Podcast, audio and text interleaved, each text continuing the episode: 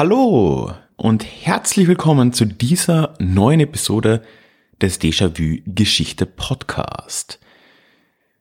Diese Episode ist ja sozusagen sogar ein kleines Jubiläum. Also die Folge selber vom Inhalt her nicht. Aber ich habe gerade bemerkt, jetzt am äh, Ende dieser Woche mache ich diesen Podcast seit genau einem Jahr. Wenn du mich jetzt da schon seit der Frühzeit begleiten solltest oder ja, auch ansonsten schon länger dabei bist, erstmal vielen Dank, dass du immer noch hier bist. Das freut mich natürlich sehr. Es war ein spannendes Jahr und es macht wirklich viel Spaß, hier alle zwei Wochen einen Podcast für dich zu produzieren. Also wird es auch nicht der letzte sein und wohl auch nicht das letzte Jubiläum heute. Aber ja, ist doch schön, wenn man mal so einen kleinen Punkt hat, wo man zurückblicken kann auf das Jahr, das war und so weiter. Ne? Wenn du heute das erste Mal hier bist, dann äh, habe ich dich jetzt ein bisschen überfallen, ohne mich vorzustellen. Entschuldigung. Ja, mein Name ist Ralf. Ich bin Historiker und hier auf diesem Podcast erzähle ich alle zwei Wochen aus der Geschichte und ich mache das immer, wenn möglich, mit Gegenwartsbezug und vor allem mit der nötigen Portion Augenzwinkern. Bevor wir in die heutige Episode reinstarten, möchte ich wie immer noch vorweg schicken, es gibt einen Déjà-vu Geschichte Newsletter, wo ich mich sehr freuen würde, wenn du dir das anschaust. Der ist für mich und auch für dich die beste Möglichkeit, in Kontakt zu treten. Dort schicke ich normalerweise zwei oder dreimal im Monat E-Mails raus mit Infos zu neuen Episoden, auch neuen Blogartikeln und frage immer wieder mal nach Input, nach Meinungen. Du kannst dich natürlich auch direkt an mich wenden. Und momentan gibt es für die Anmeldung auch eine kleine Bonus-Episode, ein kleines Dankeschön, wo ich dir etwas über die Geschichte der Judenverfolgung bzw. des Judenhasses in Europa erzähle. Nicht gerade ein leichtes Thema, ich weiß, aber ein wichtiges. Ja, wie gesagt, ich würde mich freuen, wenn du dir das anschauen möchtest. Du findest einen Link auf meiner Website, wo ich dir alles über den Newsletter erzähle, in den Show Notes oder direkt auf ralfgrabuschnik.com slash newsletter. Für die heutige Episode habe ich gerade gestern noch eine kleine WhatsApp-Nachricht rausgeschickt. Ich habe da auch so einen kleinen WhatsApp-Verteiler und habe mal gefragt, was die Leute so ganz spontan mit dem Mittelalter verbinden. Und da sind ein paar erwartbare und ein paar auch weniger erwartbare Antworten zurückgekommen. Die Leute haben unter anderem gesagt, ja, Ritter und Burgen, dann aber auch die Kreuzzüge, die Entdeckungen von Kolumbus und anderen, die Hanse, die Christianisierung Europas, Judenprogrome und die Inquisition. Das heißt, wir alle, ich denke wirklich jeder von uns hat irgendwo ein Bild vom Mittelalter, ein mehr oder weniger klares Bild vielleicht, aber doch ein Bild. Und ich möchte in dieser Episode mal hinterfragen, wo unser Bild vom Mittelalter denn eigentlich herkommt. Und noch genauer möchte ich über den Mythos des finsteren Mittelalters reden. Der Mythos dürfte dir wahrscheinlich einiges sagen und ein paar dieser Punkte sind ja auch in dieser kleinen WhatsApp-Umfrage rausgekommen. Finster wird das Mittelalter deswegen gesehen, weil es eine Zeit sein soll, in der es überall nur Armut, schlechte Lebensbedingungen, Gewalt und so weiter gegeben hat. Ich rede gleich noch ein bisschen mehr über die verschiedenen Bestandteile dieser Idee. Und dieser Mythos ist für mich wirklich ja fast schon ein bisschen überraschend, wie hartnäckig er sich hält. Weil es ist unglaublich wenig an diesem Mythos dran. Was wirklich spannend an dieser Idee des finsteren Mittelalters ist, ist, wie alt die Idee selbst auch schon ist. Nämlich diese Vorstellungen kommen tatsächlich zum allergrößten Teil aus der Zeit direkt nach dem, was wir eben heute als Mittelalter bezeichnen. nämlich aus der Renaissanceperiode. Klar, im Mittelalter oder in dem, was wir heute Mittelalter nennen, so von, vom 5. bis ins 15. Jahrhundert, diese tausend Jahre, da hat niemand sich selbst als im Mittelalter lebend bezeichnet. Das wäre eine reichlich sinnlose Definition, ja, in der Mitte zwischen was. Aber das Wort wurde dann sehr bald in der Renaissance gefunden von Autoren, von Philosophen, aber auch durchaus von Adligen oder Geistlichen, die sich da schriftstellerisch betätigt haben. Und sie haben diese Zeit als ja eben in der Mitte zwischen ihrer Zeit, die sie als moderne kennen, die wir dann heute wohl als frühe Neuzeit bezeichnen würden, beziehungsweise teilweise eigentlich auch noch Mittelalter, die Renaissance, ne? gar nicht mal so einfach, und der Antike. Weil die Antike war natürlich für die Renaissance der Anhaltspunkt schlechthin. Die Renaissance war dadurch ja gekennzeichnet, dass man die Antike verstärkt als Vorbild für alles genommen hat, was man ja wieder erreichen wollte, in jeder Hinsicht, im philosophischen Sinn, griechische Philosophie, im architektonischen Sinn und auch in der Kunst und in der Literatur. Also alles, was antik war, um es ganz verspitzt auf den Punkt zu bringen, war in und war gut und war schön. Wir jetzt in der Moderne lebend, in ihrem Selbstverständnis, also im von mir das 15. Jahrhundert. Wir wollen genau das wieder erreichen. Wir streben zu dieser Perfektion der Antike. Ja, und alles, was dazwischen war, zwischen der goldenen Antike und uns, die das endlich wieder eingesehen haben, da lagen diese tausend Jahre dunkles, finsteres Mittelalter. Das heißt, diese ganzen Ideen sind von Anfang an auch eines, eine Rechtfertigung und eine Selbstüberhöhung einer Gesellschaft, vor allem einer oberen, gehobenen Gesellschaft, die sich selbst gegenüber der Zeit, die vor ihnen war, abheben wollte. Und dementsprechend negativ wird über dieses Mittelalter, wie sie es definierten, dann auch gesprochen. Viele dieser Vorurteile, die damals aufgekommen sind, sind heute nach wie vor am Leben. Ein paar davon haben sich auch wieder gespiegelt in meiner kleinen Umfrage nicht alle und auch, da werden auch andere Dinge erwähnt, selbstverständlich, ne? Meine Hörer und meine Leser sind ja natürlich geschichtsbewusste Menschen, aber doch einige dieser Vorurteile sind auch da zu finden. Und ich möchte jetzt in der Folge einfach mal ein bisschen zusammenfassen, was so die Hauptangriffspunkte waren, die da in der Renaissance gegenüber dem vorgegangenen Mittelalter erhoben wurden. Und dann auch, was an diesen Punkten dran ist, nämlich, und du kannst es dir wahrscheinlich schon denken, wenn ich schon diese Folge mache, gar nicht mal so viel. Kurz so im Überblick die Punkte, die ich da behandeln will. Einmal im Mittelalter herrschte bittere Armut und allgegenwärtiger Hunger. Es gab eine geringe Lebenserwartung. Die Leute waren klein, also unterernährt. Es gab kaum Hygiene. Es stank überall gewaltig. Gewalt war allgegenwärtig, dann natürlich auch Unterdrückung, also unterdrückende Gewalt in Form der Inquisition zum Beispiel. Es gibt auch noch so ein Vorurteil, dass im Mittelalter an die flache Erde geglaubt wurde. Da will ich auch kurz drauf eingehen. Und dann der ganz große Punkt, der eigentlich auch all das ein bisschen zusammenfasst, ist die ganz grundlegende Idee des Mittelalters als rückständig und dann aber auch als statisch. Also eine Idee, dass in diesen tausend Jahren, was ja ein wirklich sehr langer Zeitraum ist, sich nichts Nennenswertes verändert hat, sich nichts wirklich im großen Stil entwickelt hätte und dass man eigentlich danach mehr oder weniger am gleichen Entwicklungspunkt als Menschheit stand wie davor. Und darüber habe ich einiges zu sagen, weil das ist halt wirklich eine Aussage. Äh, na, ich, ich, greife, ich greife vorweg. Ne? Fangen wir mal mit den allgemeineren Punkten an zur Lebenswelt der Menschen im Mittelalter. Die Armut und der allgegenwärtige Hunger.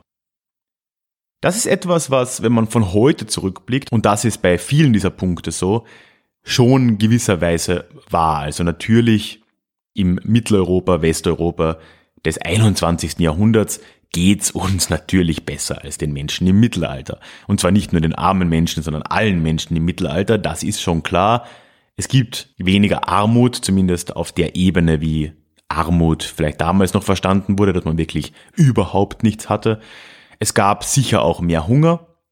Aber, und das ist wirklich ganz wichtig, im Vergleich zur Neuzeit, also genau zu der Zeit, die die großen Denker der Renaissance und auch die Herrscher der Renaissance als dieses neu angebrochene goldene Zeitalter fast schon sahen.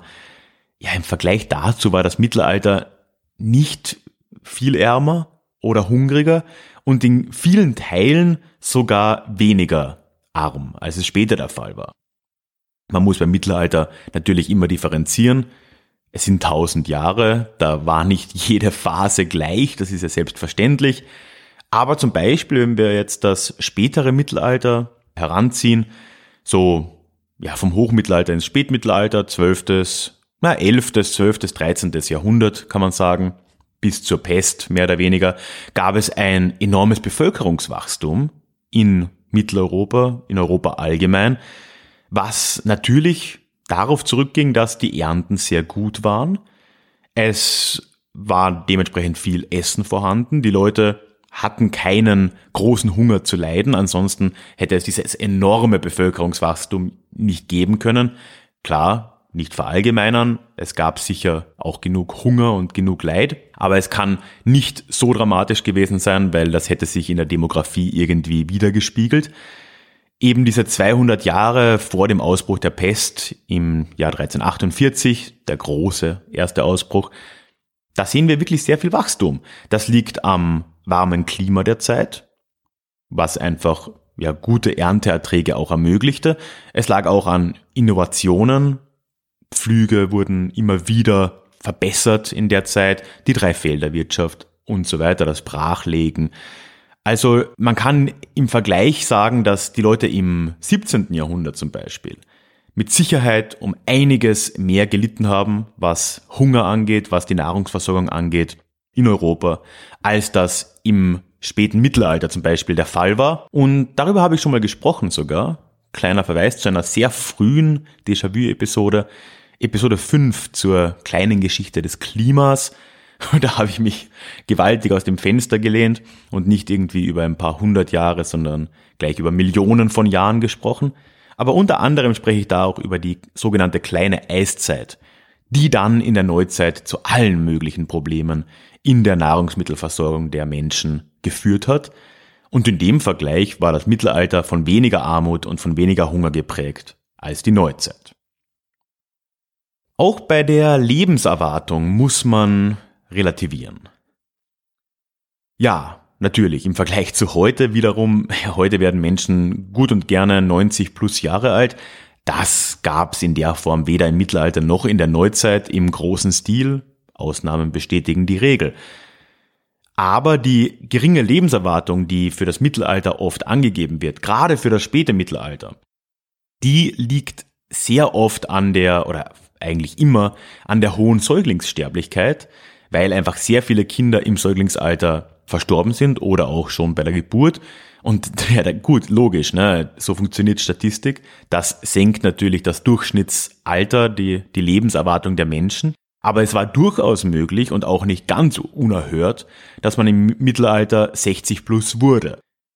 Ein anderer Punkt, der damit oft in Verbindung gebracht wird, ist dann auch die Körpergröße. Wer, wer kennt es nicht, ne? man geht dann irgendwie in so ein Freiluftmuseum oder irgend sowas, wo dann ja die Bebauungen, die Häuser der, der mittelalterlichen Zeit, in welcher Region man auch immer ist, nachgebaut wurden. Das gibt's ja wie Sand am Meer, kommt mir vor. Und man sieht dann immer diese sehr niedrigen Eingänge, niedrigen Türrahmen und so weiter. Aber davon sollte man sich nicht allzu sehr in die Irre führen lassen. So extrem viel kleiner wegen irgendeiner Unterernährung, die immer über diese tausend Jahre vorhanden gewesen sein soll, gab es nicht. Also ja, 1,90, zwei Meter große Menschen waren mit Sicherheit recht selten, aber die Leute wurden schon 1,70 oder so. Also es ist jetzt nicht weder im Mittelalter noch in der Neuzeit so, dass es das überhaupt nicht gegeben hätte. Und abgesehen davon ist auch die Körpergröße etwas, was noch sehr lange dann die sozialen Schichten unterschieden hat. Es gibt so Erzählungen und Geschichten aus dem britischen Unterhaus im Parlament, dem House of Commons, als da im frühen 20. Jahrhundert erstmals im großen Stil Labour-Abgeordnete eingezogen sind. Da waren die im Durchschnitt einen Kopf kleiner als die Tory und die äh, liberalen Abgeordneten. Ja klar, weil die Arbeiterschicht einfach ja, im Durchschnitt kleiner war als die Aristokratie oder die bürgerliche Elite. Also auch das ist etwas, was, wenn überhaupt, nicht nur im Mittelalter eine Rolle gespielt hat, sondern ein Problem, das wir noch um einiges später in der Geschichte in einer ganz ähnlichen Form hatten. Der Punkt Hygiene ist auch etwas, was ganz oft in dieser Erzählung des finsteren Mittelalters vorkommt. Man denke jetzt an die Filme aller Art, ne, Braveheart, abwärts. Die Leute sind dreckig, sie baden sich gefühlt nie und es muss überall unfassbar gestunken haben. Und auch das äh, stimmt in der Form halt nicht. Es ist wieder so, wenn man von heute zurückschaut, sind die Hygienestandards andere. Andererseits sind die Hygienestandards heute auch teilweise vollkommen absurd. Ich kenne mehr als nur eine Person, die am Tag zweimal duscht, was in meiner Meinung krank ist, aber gut, jedem das seine, ne? Aber auch im Mittelalter war es ja so, dass es durchaus Badehäuser gab und gar nicht mal so wenig. Ich bin ja hier in Freising in Oberbayern auch als Stadtführer tätig und in dieser Stadt, die jetzt nicht sonderlich groß ist, also heute hat Freising 50.000 Einwohner, im Mittelalter, gut, da gab es halt das Domkapitel, das war recht bedeutend, aber drumherum die Einwohnerschaft war überschaubar. Da gab es mindestens drei Badehäuser. Und die wurden auch frequentiert. Also es war durchaus üblich, zumindest einmal in der Woche ins Badehaus zu gehen. Das war auch ähnlich wie in antiker Zeit davor ein soziales Event. Da hat man sich getroffen, sich unterhalten. Natürlich waren das jetzt keine Badehäuser im römischen Stil, sondern das waren eher dann so Wannen, wo man ja nicht allein meistens so zwei, vier, vielleicht auch sechs Leute in einer Wanne Platz nahmen. Aber diese Badehäuser waren gut frequentiert und sie waren auch recht nützlich in der sozialen Realität der Zeit. Dort wurde einiges ja gemacht, also diese Bäder, die waren, also die Leute, die dort das betrieben haben, die waren ja so, so, so ziemlich für alles zuständig. Die haben die Leute gebadet, haben dann auch noch irgendwelche Badesalze und so weiter verkauft, waren aber auch so Apotheker. Sie haben alle möglichen Kräuter, Tinkturen und so weiter vertrieben, waren auch quasi Zahnärzte und generell Ärzte, also die haben dort Zähne gezogen und alles Mögliche gemacht. Und gerade mit den Mägden, die dann da oft tätig waren, war auch die Grenze zur Prostitution in diesen Badehäusern nicht ganz so klar. Aber all das weist darauf hin, dass die Leute durchaus diese Badehäuser frequentiert haben. Und auch da, also ich habe das teilweise noch gehört von, von Leuten, die heute noch äh, leben und gar nicht mal so alt sind, dass es auch nach dem Krieg in Deutschland bis in die 50er, teilweise sogar 60er Jahre noch keine Badezimmer in den Wohnungen teilweise gab. Und dann gab es noch Baderäume im Keller, wo dann der gesamte Eingang zumindest in einem Block oder halt ja, der gesamte Trakt sich waschen konnte. Also da waren dann auch noch so wie im alten Badehaus, waren da eben so Wannen und dort konnte man das eben dann alles machen. Und Toiletten gab es da meistens noch am Gang. Das ist nicht so lange her. Ja, natürlich hat sich da viel verändert, aber das kann man jetzt nicht als dunkles, dunkles Mittelalter abtun. Das ist eine Entwicklung, die wirklich relativ rezent wieder mal ist. Das Thema Gewalt ist etwas, wo ich finde eigentlich fast schon die zynischste Art, das Mittelalter zu beschreiben.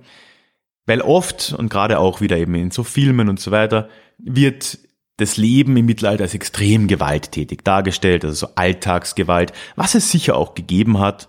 Da natürlich gab es sehr gewalttätige Phasen, zum Beispiel eben die Kreuzzüge, gerade auch der erste Kreuzzug mit den Judenpogromen am Rhein. Also klar, das gab es. Aber man muss jetzt einfach auch mal sehen, so von welchem Standpunkt aus wollen wir denn das bitte beurteilen? Im 20. Jahrhundert sind Millionen und Abermillionen an Menschen industriell vernichtet worden.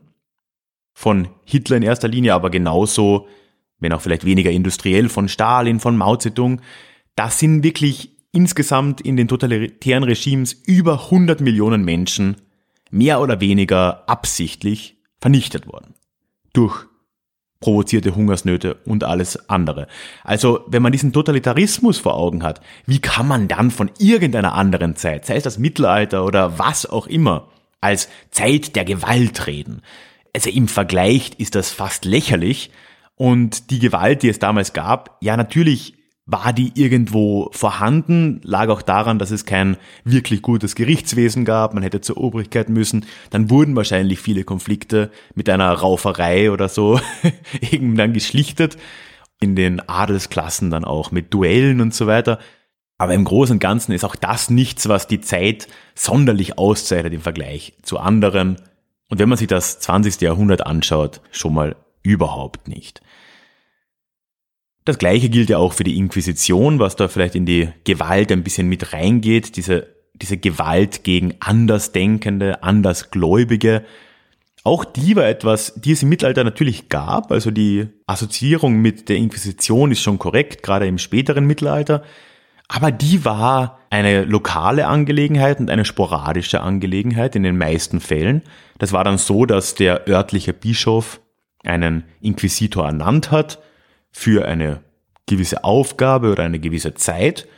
Und der hat dann, ja, das stimmt natürlich, Heretiker, sogenannte, aufgespürt und ja, angeklagt und bestraft. Ja. Als große, quasi staatliche Institution gibt's die Inquisition aber erst in Form der spanischen Inquisition und das ist schon wieder an der Wende zur Neuzeit im späten 15. Jahrhundert. Das war die Zeit der Reconquista und so weiter. Das heißt, auch hier ist es nicht etwas, was zutiefst mittelalterlich wäre. Und was besonders fehlgeleitet ist, ist dieser immer noch verbreitete Glaube, dass im Mittelalter Hexen verbrannt worden wären. Und das ist etwas, was de facto nicht existiert hat. Die Hexenverbrennung oder die Hexenverfolgung ist ein durch und durch neuzeitliches Phänomen. Die große Zeit der Hexenverfolgung war das 17. Jahrhundert, Angefangen hat im 16. Jahrhundert, hat sich dann auch noch ins 18. Jahrhundert rübergetragen. Aber all die großen Hexenprozesse, die man kennt, die Prozesse von Salem waren in den 1690ern zum Beispiel, auch die meisten Fälle in Mitteleuropa waren im späten 17. und dann aber auch noch im 18. Jahrhundert angesiedelt. Wieder Beispiel hier in Freising waren die großen Prozesse in den 1720er Jahren erst. Und das ist eine Zeit, die wir, wenn man jetzt zurückblickt, gerne schon als ja zumindest vormodern sehen. Ne? Also eine Zeit, wo man davon ausgeht, dass die Moderne, die Aufklärung langsam um sich gegriffen hätte. Und das ist offensichtlich nicht der Fall, wenn man sich die Hexenverfolgung anschaut. Bestialisch wie sie war, wird sie wahrscheinlich genau deswegen dem Mittelalter angelastet, wobei es im Mittelalter sowas nicht gab. Denn damals hat auch vor allem die Kirche noch gesagt, dass eine Hexerei de facto nicht möglich ist. Also es kann in der Diktion der Kirche des Hochmittelalters keine Hexen geben, weil was die da können, die ganze Zauberei, das Wetter machen, das ist ja eine göttliche Macht, die nur Gott vorbehalten sein kann. Ja, und vielleicht noch ganz kurz, einfach nur, weil es lustig und unterhaltsam ist. Und es wird tatsächlich, wenn man zum Beispiel auf Wikipedia finsteres Mittelalter mal sich anschaut, als erstes Beispiel genannt. Anscheinend glauben gar nicht mal so wenig Menschen, dass man im Mittelalter noch an eine flache Erde geglaubt hat. Ich denke, das ist vielleicht einfach eine Vermischung von zwei Ideen. Ne? Also man hat an das geozentrische Weltbild geglaubt, mit der Erde im Mittelpunkt des Universums, aber man hat nicht an eine flache Erde geglaubt, also an eine Erdscheibe. Es war schon den Philosophen in Griechenland klar, und zwar schon relativ früh vor Aristoteles schon, dass die Erde wohl eine Kugel sein muss in irgendeiner Form. Auch eine Eierform war eine Zeit lang recht modern. Und gerade Aristoteles selbst, der im Mittelalter ein großer Star war, gerade so im 12. Jahrhundert, Aristoteles war the thing, also das war wirklich riesengroß. Da war allen bekannt, dass die Erde rund sein muss. Man hat auch ungefähr ihren Umfang gekannt. Also die Griechen haben das teilweise schon fast auf den Kilometer genau richtig berechnet. Also wirklich beeindruckend. Andere haben an falsche Berechnungen geglaubt, zum Beispiel Kolumbus, der ja auch nicht der Einzige war, der da ganz intelligenterweise erkannt hat, dass die Erde rund ist, während alle anderen Angst davor hatten, von der Kante zu fallen, wenn sie raussegeln. Das war doch nicht so. Aber er dachte, die Erde wäre ein bisschen kleiner und er wäre um einiges schneller in Asien. Aber gut, anderes Thema. diese Idee der flachen Erde, also der Flat Earth im, im heutigen Sinn, die kommt ja erst im ach so aufgeklärten 19. Jahrhundert wieder auf, als ein gewisser Samuel Rowbotham, über den ich auch in meinem Hörbuch Fake News von gestern ganz ausführlich rede, ein unglaublicher Idiot, der hat sich irgendwann in den 1830ern gedacht, so, hm, also äh, die Erde, eine, eine Kugel, das glaube ich nicht. Schau doch nur, wie flach sie aussieht. Darauf hat er dann seine Theorie aufgebaut und seitdem können wir uns mit so Flat Earth Typen rumschlagen. Naja, ja, auch ein anderes Thema. Auf jeden Fall nicht mittelalterlich.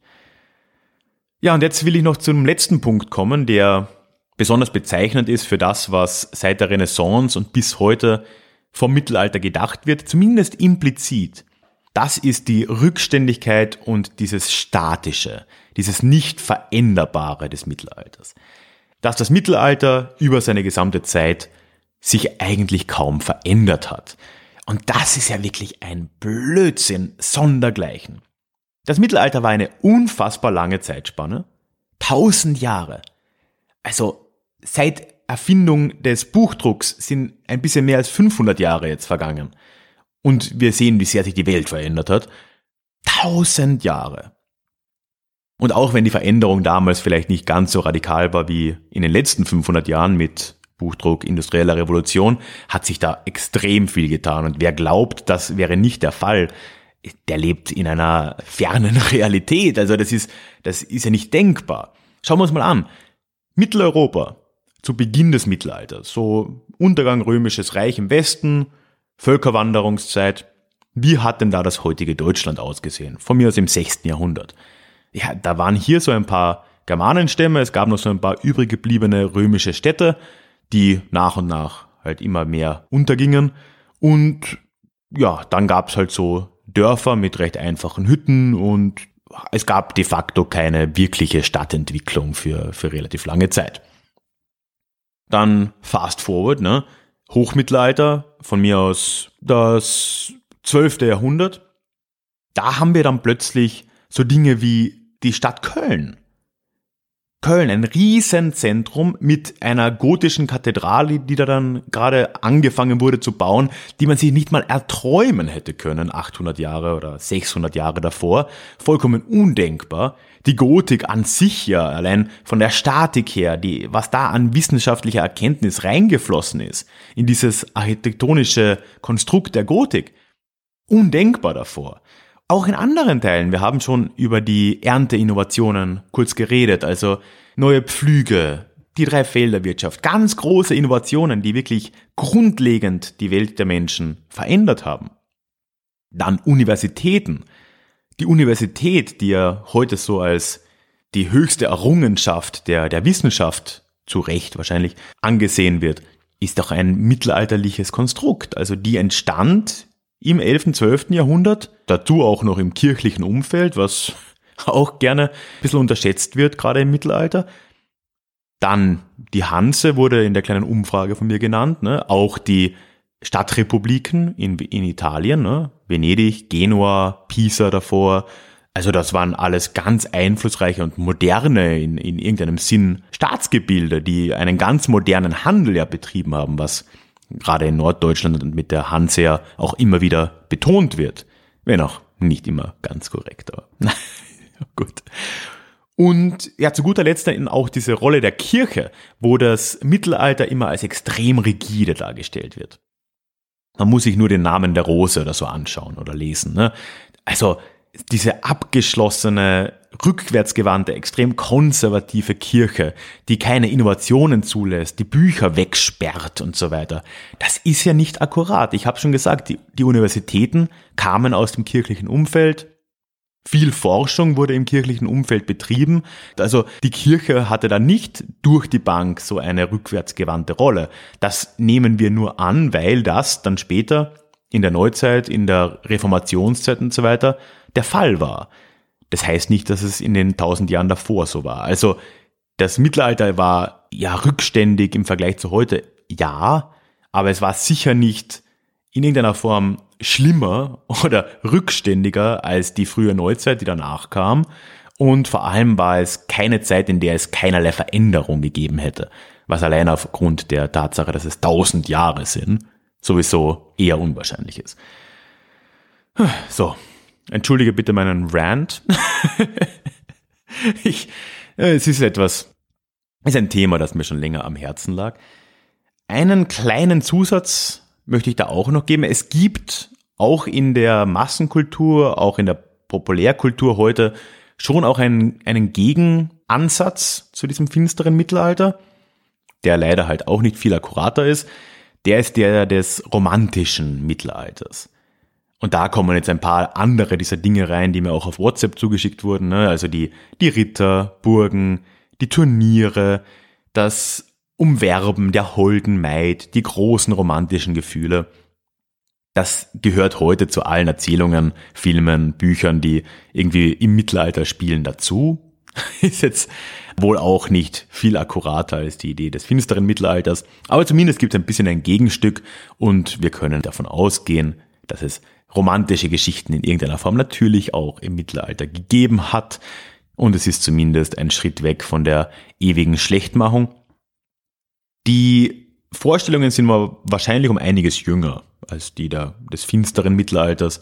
Also ich schätze jetzt mal, ohne das ganz tief zu überprüfen, dass es wohl in der Romantik, dann im 18. Jahrhundert vor allem, langsam diese Ideen aufgekommen sind, weil ja dann auch die alten Märchen gesammelt wurden von den Gebrüdern Grimm, anderswo genauso, diese Märchen haben sie auch relativ oft verändert, haben eine gewisse romantische Note bekommen. Jetzt nicht unbedingt nur romantisch im Sinne von Mann und Frau oder was auch immer, sondern auch diese romantische Idee der, der Outlaws zum Beispiel im Fall von Robin Hood, was dann irgendwie als eine besondere und spannende Zeit der Leute da in den Wäldern und so weiter mit einer gewissen romantischen Idee dahinter versehen wurde.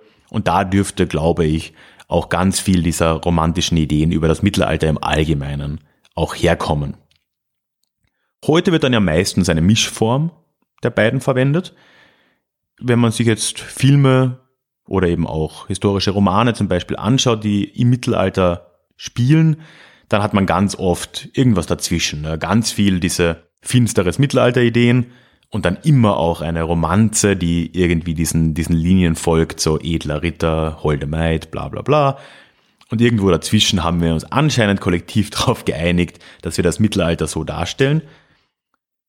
Auf dem Blog zu dieser Episode, den du in den Shownotes findest, oder auf ralfgrabuschnik.com slash Mittelalter-Film, rede ich eben über genau das, wie das Mittelalter in Filmen denn dargestellt wird ich gehe auch da ein bisschen auf diese zwei Arten ein, diese romantisierende und diese negative, finstere Mittelalter-Idee und wie das in so den typischen Mittelalterfilmen dargestellt wird.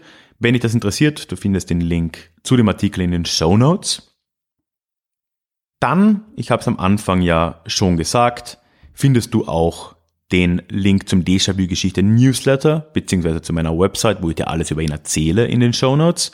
Ich würde mich sehr freuen, wenn du dich dort anmeldest. Du kommst auch direkt zu dieser Seite auf ralfgrabuschnik.com slash newsletter.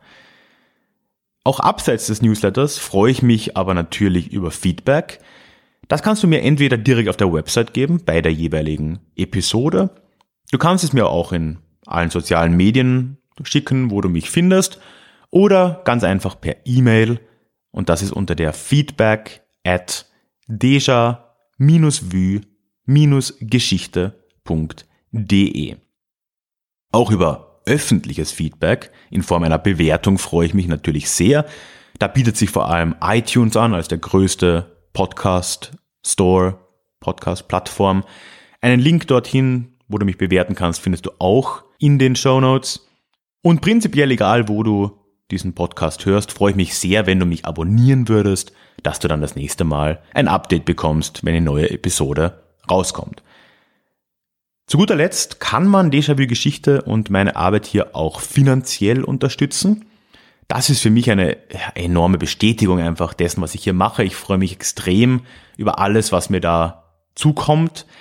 Ich habe auf meiner Website alle Möglichkeiten zusammengetragen, wie du mir da den ein oder anderen Euro zukommen lassen kannst. Das findest du auch in den Shownotes, den Link dazu. Ansonsten direkt auf der Website auf der Über mich Seite findest du diese Sektion Unterstützen. Und diese Woche möchte ich mich da ganz herzlich bei Angelika bedanken. Vielen herzlichen Dank für deine Unterstützung. Wir sind am Ende angekommen. Schön, wenn du noch immer da bist. Ich würde mich freuen, wenn wir uns beim nächsten Mal wieder hören, in zwei Wochen. Ich kann gleich schon mal versprechen, es wird nächstes Mal eine etwas außergewöhnliche Episode, weil ich eine Kooperation mit einem anderen Podcast habe. Das heißt, wir machen gemeinsam eine Episode für uns, unsere beiden Podcasts. Ja, einer meiner absoluten Lieblingspodcasts übrigens, den du vielleicht auch kennst, aber wenn du rausfinden willst, wer genau das ist, tja, dann musst du in zwei Wochen wieder einschalten. Bis dahin, mach's gut. Tschüss.